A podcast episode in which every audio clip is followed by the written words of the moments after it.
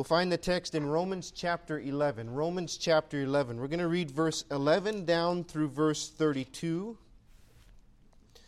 as we are walking through this wonderful book, this wonderful section dealing with some very specific things that uh, we need to hear and we need to learn. So let's have open ears and open hearts as we come to the word this morning. Romans chapter 11. This is Paul writing to the church at Rome as he is instructing them on many different things. And we'll pick it up in chapter 11 and verse 11. The Bible says, I say then, have they, which is speaking of Israel, have they stumbled that they should fall? Well, God forbid. But rather through their fall salvation is come unto the Gentiles, for to provoke them to jealousy. Now, if the fall of them be the riches of the world, and the diminishing of them the riches of the Gentiles, how much more their fullness? For I speak to you Gentiles, inasmuch as I am the apostle of the Gentiles, I magnify mine office. If by any means I may provoke to emulation them which are my flesh, and might save some of them.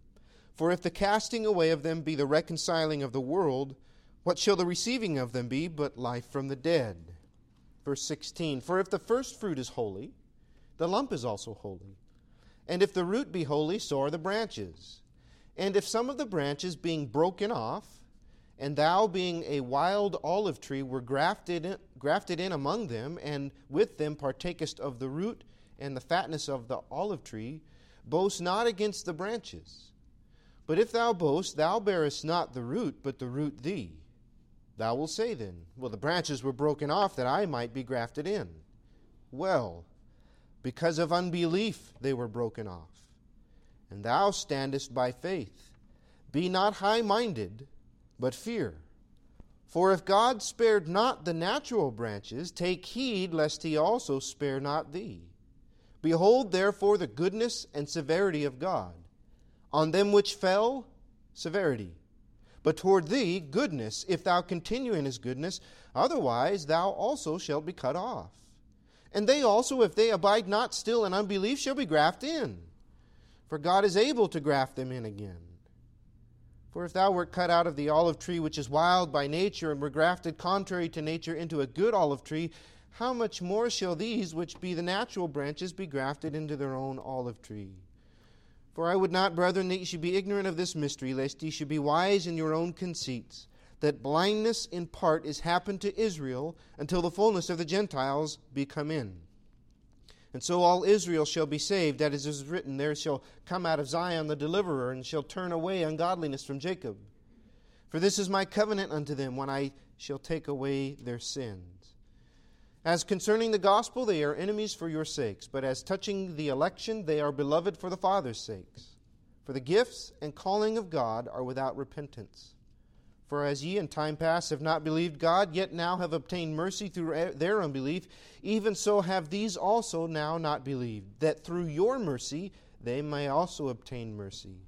For God hath concluded them all in unbelief, that he might have mercy upon all. Let's bow our heads in prayer. Father, ask you please uh, be with us just now as we come to the preaching of your word, Lord.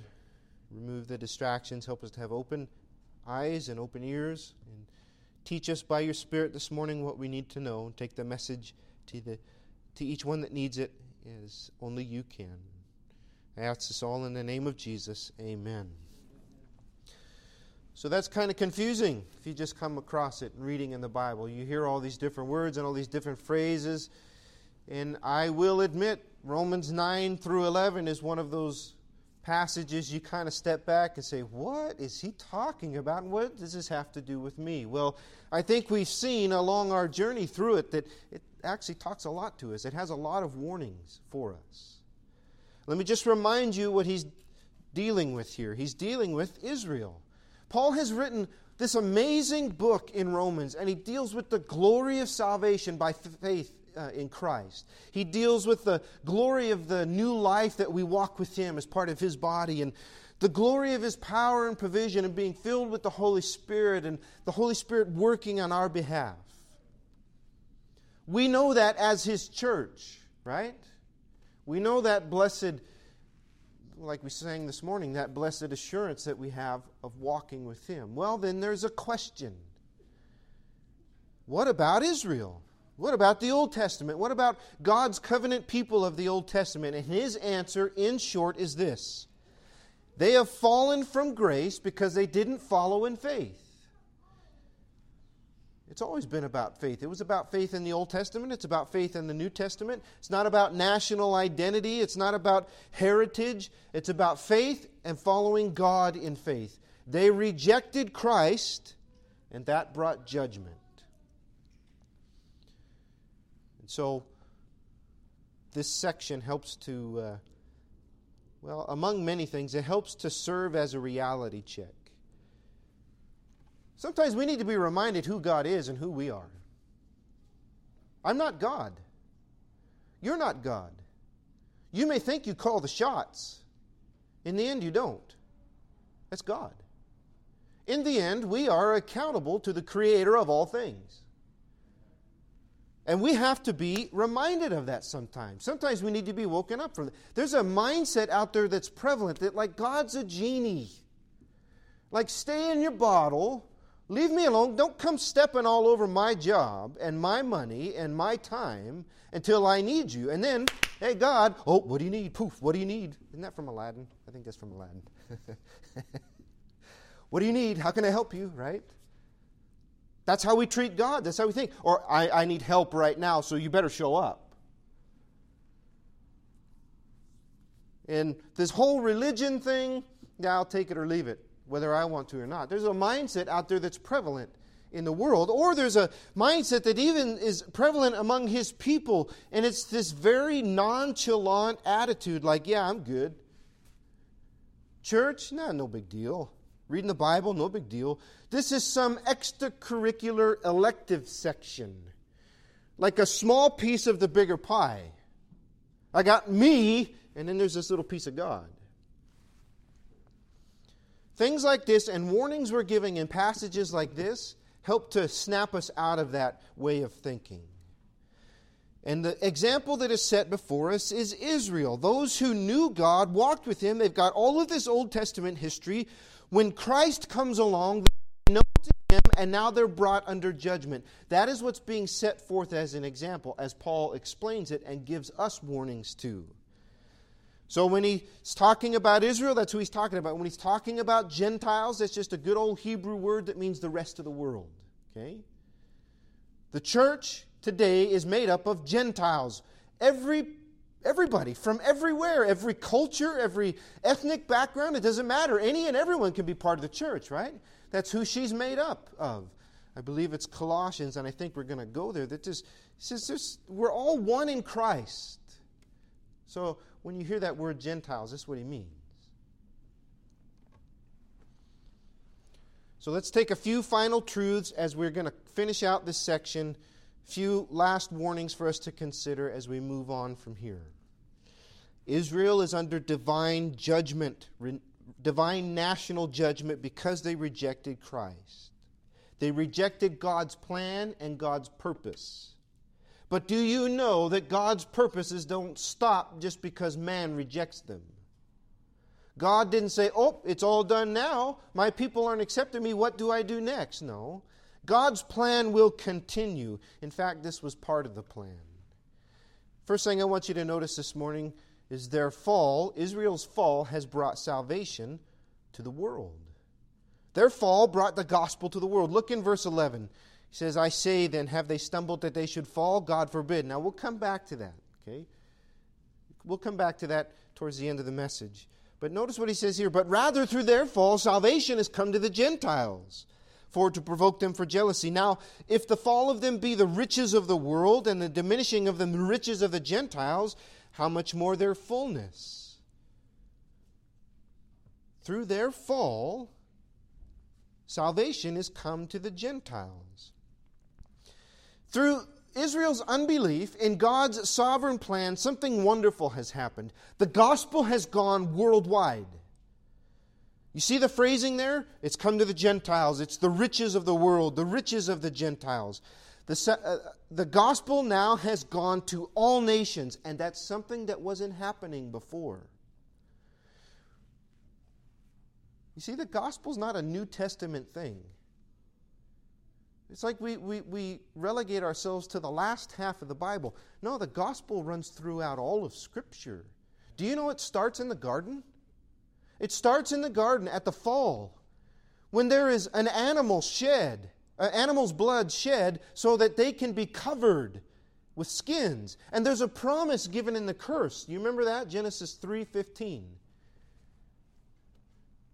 As he speaks to the serpent, there's a seed of woman coming that will crush your head. He's talking about Christ. Right there at the start of time, there is a mention of Christ who would come and ultimately defeat Satan and sin and death by his death, burial, and resurrection. The gospel runs throughout the Old Testament. So, Jesus and his work on the cross is a fulfillment of all the promises, and it's a fulfillment of all the types. And, that, and Israel was to be a witness of that. They were to be a witness to the world. In fact, God says in Isaiah chapter 49, He says, You're going to be a light to the Gentiles, and that you may be my salvation to the end of the earth. Israel was supposed to be a light to the Gentiles, but that didn't happen. In fact, by the time Jesus came on the scene, they were far from spreading the gospel. You can just read the gospels and see their attitude. They instead of being a light to the nations, they were self-focused, self-centered, self-righteous. And those other people, those other ethnic groups, those other nationalities, I'm not saying races for a reason because there's only one race. There's a human race. Let me just get that right out so I don't have that in the back of my mind. those other national groups, those other ethnic groups, they look down their nose at him. Oh, you're a Samaritan. You're a Roman. Is that not what the Gospels bear out, right? And instead of being a light, they were closed off. They didn't care very much about the world at all. In fact, they tried to separate themselves from the world. Jesus comes on the scene and he starts smashing down those barriers, doesn't he? He goes across cultures, he goes across ethnic groups. And you have Samaritans being saved, you have Romans being saved, you have tax collectors and prostitutes. The light is doing what it does and it's shining in the darkness. Something they should have been doing, but they weren't. And what does Israel do? When Jesus is there, oh, this is awesome. Let's get on board. Let's, let's do the same thing. You know what they say? How could you eat with those people? Do you know, do you know what kind of woman she is? They stumble at it, they reject Christ, and judgment comes. But the gospel doesn't stop there, now does it? The gospel doesn't stop. Jesus doesn't throw up his hands and say, Oh, well, I tried. No, you know what he does? He calls out faithful followers to him, his church, who he gives his authority, his power to take the world by storm, to be a witness for him everywhere. And that's exactly what the church does, doesn't she? And salvation is brought to the world. And these Gentile believers, look, notice what it says in verse 11 Salvation has come to the Gentiles to provoke them, Israel, to jealousy. And then he says in verse 14 that I might provoke to emulation. You know what that's talking about? That this Gentile group of believers is now a witness to Israel. Hey, come believe the Savior. Come be part of his people. And you know what the amazing part is? There were some of God's national people who were saved because of the witness of those who are not God's national people. The gospel is not held in by any barriers. Do you understand that? It is not a church gospel. It is not a white gospel, a black gospel. It is the gospel that is the power of God for salvation to everyone that believes. Romans 1:16. And so there's a warning here. There's a first warning for this morning. We ought to be very in tune with the attitude of our church and our own hearts. Are we as a group here, as this local body, and us as individual members of it, are we more self centered and self serving than being a light and salt to the world? That's a very real danger, isn't it? Now, don't mistake me, the church is here to, uh, to train up her members in righteousness, right? That's why we study the scriptures. That's why we talk about how we ought to live and what we ought to do or not do and promises that God has given us and how we ought to be sanctified and all that we talk about. The church exists for that, yes. But she also exists to preach the gospel to all nations, to baptize them, and to teach them all things whatsoever I have commanded you. That's the Great Commission, right? And if we neglect the outward focus and only focus on the inward, well, we're failing. Do you remember in the book of Revelation, there's a letter written to some churches? The book, uh, there's one in chapter 3 is written to the church of Ephesus. You know what it says? Basically, paraphrasing. Jesus says, Hey, you guys are doing good. You're holding on to truth, you're holding on to doctrine. But you've left your first love. Remember that phrase? You have left your first love. Well, what's our first love? Who do we fall in love with first that changes everything? It's Jesus, right? You ever find yourself in your personal life falling out of love with Jesus? We all can, can't we? We need to get back. We need to kind of stop and remember what He's done and, and be thankful for the salvation that He's given us. He tells that church, You've fallen out of love with me.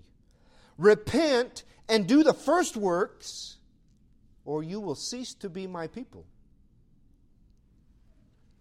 Kind of sound like Israel? It does, doesn't it? So we had best get that in check. We got to have the right heart as a church. We might be in the right position, believing the right things, but if it's not lived out in love and in a concern for the world and with the heart of Christ, then we're either dead or dying. Now, this is important. And we stand to face the same judgment as Israel if we do not. The gospel's going to go out. God's purpose will continue. Whether we are a part of it or not depends on our obedience and faith, just the same as it did with Israel. They fell, the gospel kept going, and salvation was brought to the world. Secondly, I want you to notice this morning their fall, not only has their fall brought salvation to the world, but their fall has given us a foundation. Look, in, if you would, in chapter 11 at verse 16. For if the first fruit be holy, the lump is holy. And if the root is holy, so are the branches. And if some of the branches were broken off, Thou, being a wild olive tree, were grafted in among them, and with them partakest of the root and the fatness of the olive tree. Boast not against the branches, but if thou boast, thou bearest not the root, but the root thee. Thou wilt. Well, let's stop there at verse 18. And what Paul does now is he gives this beautiful agricultural example. I'm not a gardener. Um, I don't have a green thumb. I'm, I'm very adept at killing things. that I plant. You know, you, you go to Lowe's or Home Depot and you get those little things in the plastic containers and you plant them and they look so pretty for like a week. And then pfft, after a week, they're gone. My wife can make them live a little longer. The gardener I know is Sister Marlem. She's got a green thumb and she can grow just about anything. If you're a gardener, I think you're familiar with grafting, right? Evidently, this is something that goes on all the time. I thought it was only if you wanted special fruit or whatever. And this, this happens all the time with apple trees, cherry trees, plum trees, all kinds of things. And what they'll do is they'll cut into the, the stalk or the stem or the trunk of a tree.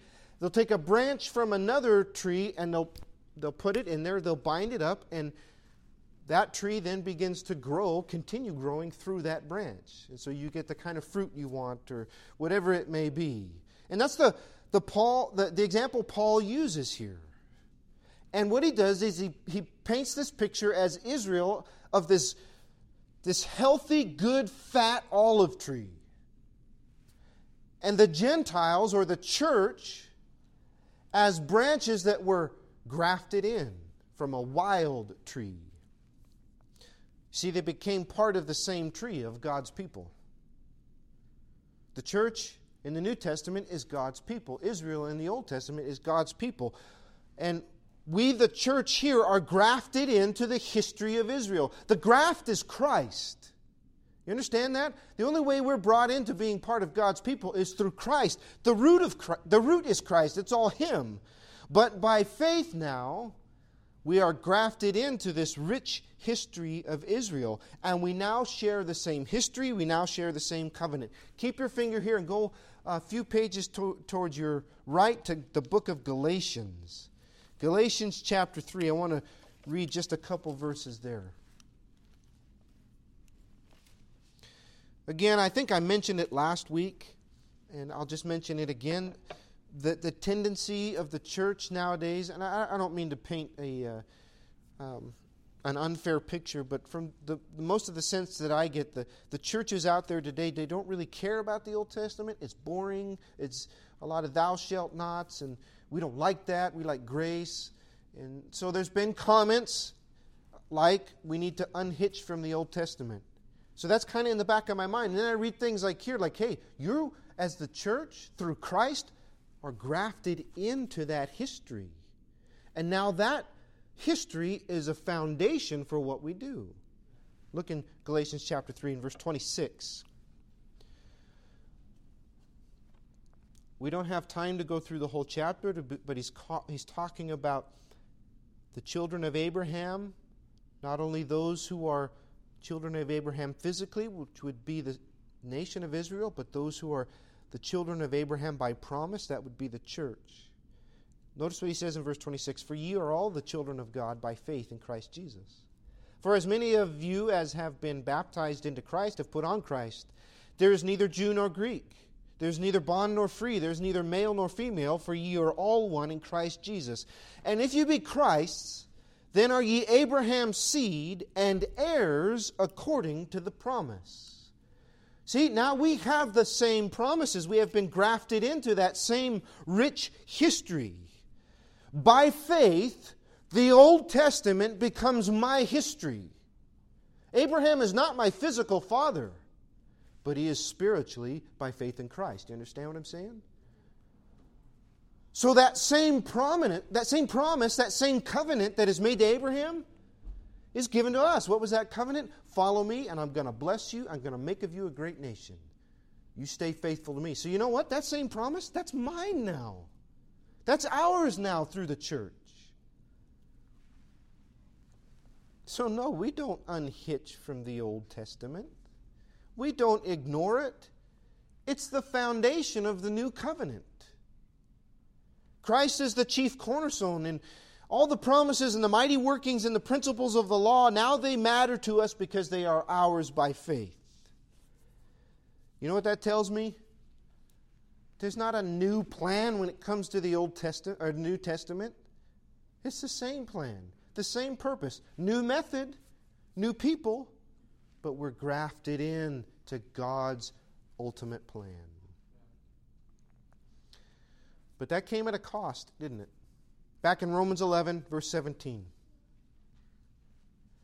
It says, Some of the branches were broken off. It came at a cost. Israel broken off because of unbelief.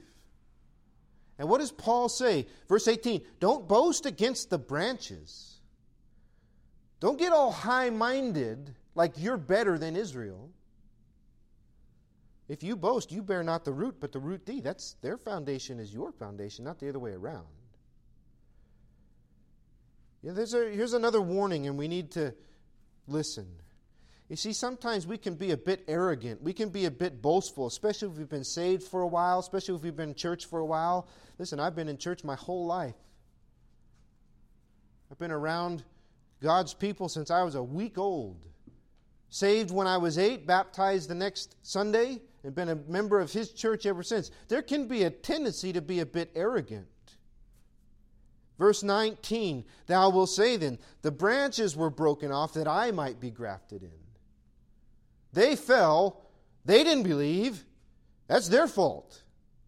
I'm the one here doing right.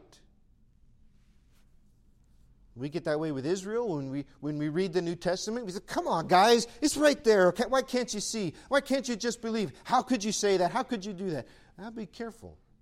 We do that with other people. How could they just walk away or what's going on with them? And when others fall or when others walk away, do we say, I told you so? I knew it. This doesn't surprise me. I saw that coming a mile away. Well, why didn't you do something a mile ago?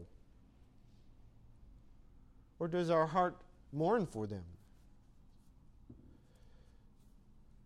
Listen very carefully and take notice as we see here. You're not perfect, neither am I. Verse 20. Well, which means right. Okay, yeah, they were broken off, and you're grafted in. Okay, notice what he says next. Because of unbelief, they were broken off.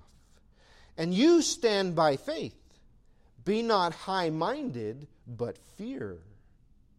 Be not high minded, but fear. For if God did not spare the natural branches, take heed lest he also spare not thee. If God broke off his own national covenant people because of unbelief, what makes you any different? The only reason you are where you are is because of faith. Don't be high minded like all of a sudden you're the end all be all Christian. It says no, but fear. That word is phobeo, phobia. It is what it sounds like. It's not reverence and like, like oh, this, this um, attitude of respect. It's fear. We ought to be scared of falling from grace. We ought to have a fear what it means to displease God. You say, well, okay, listen, that's for Israel. That can't happen to me. Think again. Listen to this as I read you something that Jesus says. And he uses the same kind of terminology. This is Jesus speaking to his church. He says this I'm the true vine, and my Father is the husbandman. Every branch in me that beareth not fruit, he taketh away. Every branch that beareth fruit, he purges or prunes it, that he might bear forth more fruit. Abide in me, and I in you. As the branch cannot bear fruit of itself except it abide in the vine, no more can ye except ye abide in me. I am the vine, ye are the branches. He that abideth in me, and I in him, the same bringeth forth much fruit. For without me ye can do nothing. If a man abide not in me, listen now, he is cast forth as a branch and is withered, and men gather them and cast them into the fire, and they are burned. You see that? We are to bear fruit. We are to be continually bearing fruit. Listen, I had an orange tree when I lived at the house in Colton. It was an orange tree on crack. I guess that's the best way I could put it. There's, there's, there's seasons for oranges, right? You got the blossom and they smell good, like in March, right? March, I remember somewhere around there.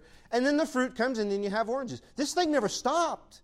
It was constant. Blossom, orange, fall. Blossom, orange, fall. Winter, Spring, summer, fall, it didn't matter. The thing kept going. And it didn't matter what I did to it. I didn't water it all that much. I fed it once in a while. I even thought I was going to prune it, and I went, I went in and I hacked a bunch of branches off it. It didn't faze that thing. It's the craziest tree I've ever seen. Oranges all the time, all the time. I, I know because I had to pick them up to mow the lawn. It would irritate me to no end. You got these moldy oranges everywhere. Just producing fruit. That's what we ought to be. You understand? Whatever happens, man, there's fruit coming. There's, there's Christ coming out of us. You know what people do to trees that don't bear fruit? You prune them, you hack them back, or you cut them down. We are to bear fruit. If not, we face the same danger of being broken off and cast away. The same as Israel. You understand? The same as Israel. No, we're not above it. God wants us to bear fruit. God wants us to have faith. If not, we face judgment. That's harsh, man. I don't like that. Yeah, it is. Listen, I, at some point, we got to come to the realization and acceptance of the truth. God is God. And you're, God is God, and you're not. You understand that? You're not God. I'm not God. I can't. I can't put it any simpler than that. And if He is God, I am accountable to Him. And everything then that this book says becomes very important, doesn't it? Heaven and hell are real. Jesus and the cross and salvation is real. living for Him and following in obedience to His commands, that's real. And they're His truth and His commands because He is God, not me. Right? Everybody with me? We understand that, hopefully. Well, here's the flip side of it. If we willingly reject Him and His truth and His commands, and we read what God says and we say, nope, absolutely not, or we pick and choose because you, in all of your infinite wisdom, tell God, I don't like what you wrote here. We're real smart sometimes, aren't we? Yeah, God, you need to change this. Come on, man. If we do that, we should expect consequences. Because He is God and we are a created being. So when judgment comes, it can be severe. Verse 22 Behold, therefore, the goodness and severity of God. On them which fell, severity. But toward thee, goodness, if thou continue in his goodness. Otherwise, thou shalt be cut off. Listen, I could, I could feel very safe to say most of the time God is merciful with you as he is with me, right? God gives us chance after chance. He gives us reminder after reminder to do what's right. Like your kids, hey, I told you to do this. Hey guys, hey guys, hey guys. But there ever come a time when you're like, enough, enough, guys. Told you enough. God does the same, doesn't He? Come on, come on, come on. All right, that's it. It's exactly what He did with Israel. And when that judgment comes, it can be severe. Don't mess around with that. The truth is not yours to pick and choose. The truth is not yours to accept or not. We must humble ourselves before the Lord, humble ourselves to His truth, and accept it. Be careful lest we be cast aside and broken off. No, how about this? Let's stay in His goodness. God is so good to us, isn't He? God has been so gracious and so merciful to us. Even after all the times I've disobeyed, even after all the times you've disobeyed, God is still good. You know what Paul says? Continue in his goodness. Stay faithful to him. Keep following him. Keep staying faithful. Keep staying dependent. Listen, even in these hard times right now, it's easy for a lot of people to drift away. Churches aren't opened or they're opened at limited capacity. There are very few, although there are more and more, which praise God that's happening, that are just flat out open as we are. And it's easy for a lot of people to drift away. Don't let that happen. Now, stay faithful to Him. Let's not be high minded or arrogant, but let's keep ourselves submitted to Him.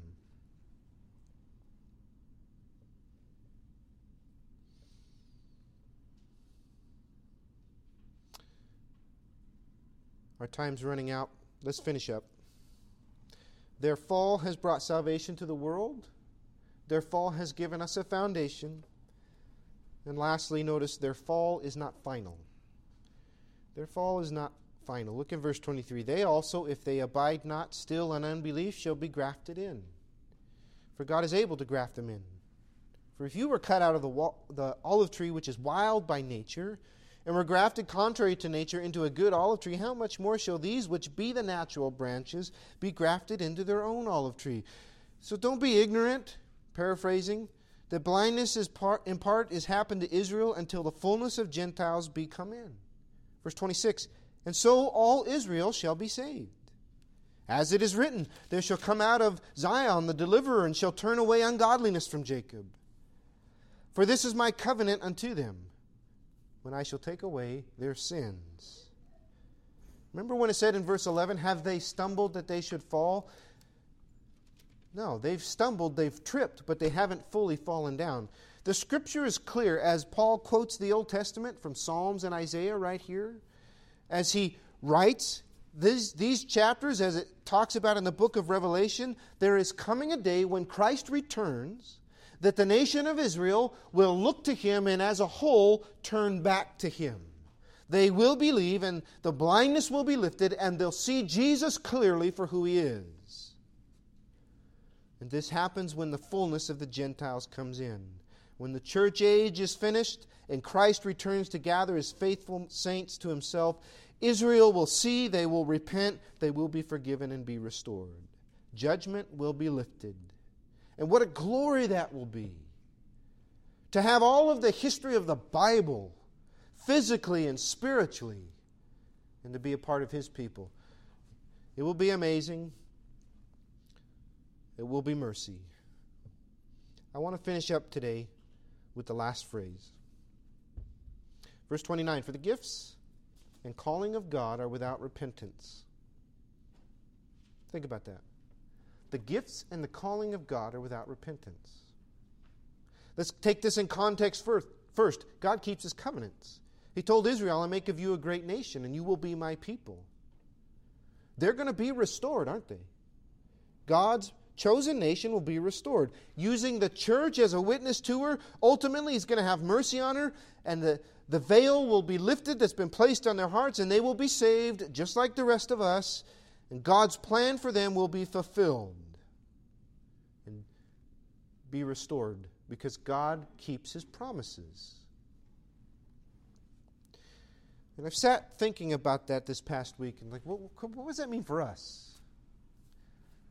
I want you to think about it this way. Maybe you know somebody who's left. Maybe you know one of those branches that got broken off.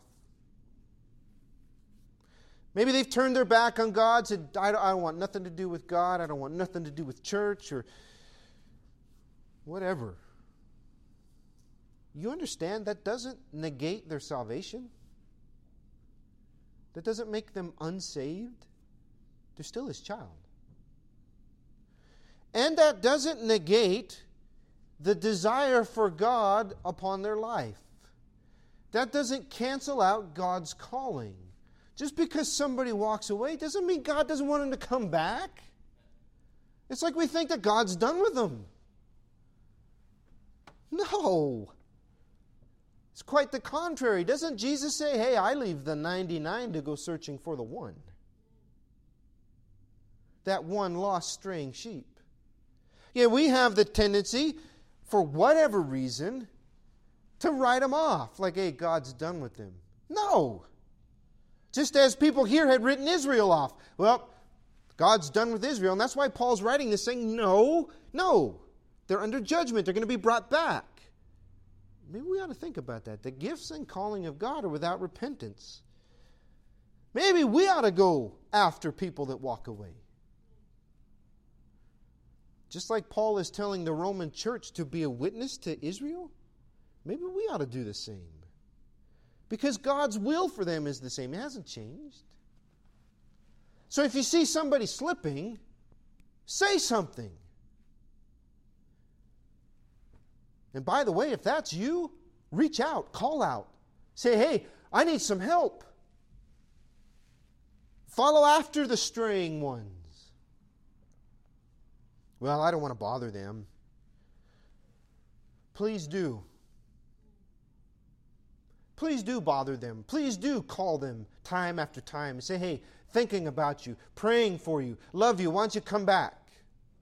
Why? Because you know what's at stake you know what's at stake.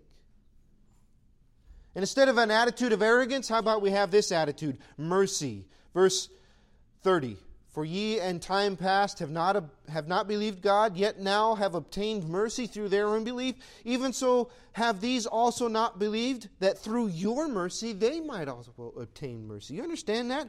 Your care and your compassion and your mercy for somebody could be the, their way back.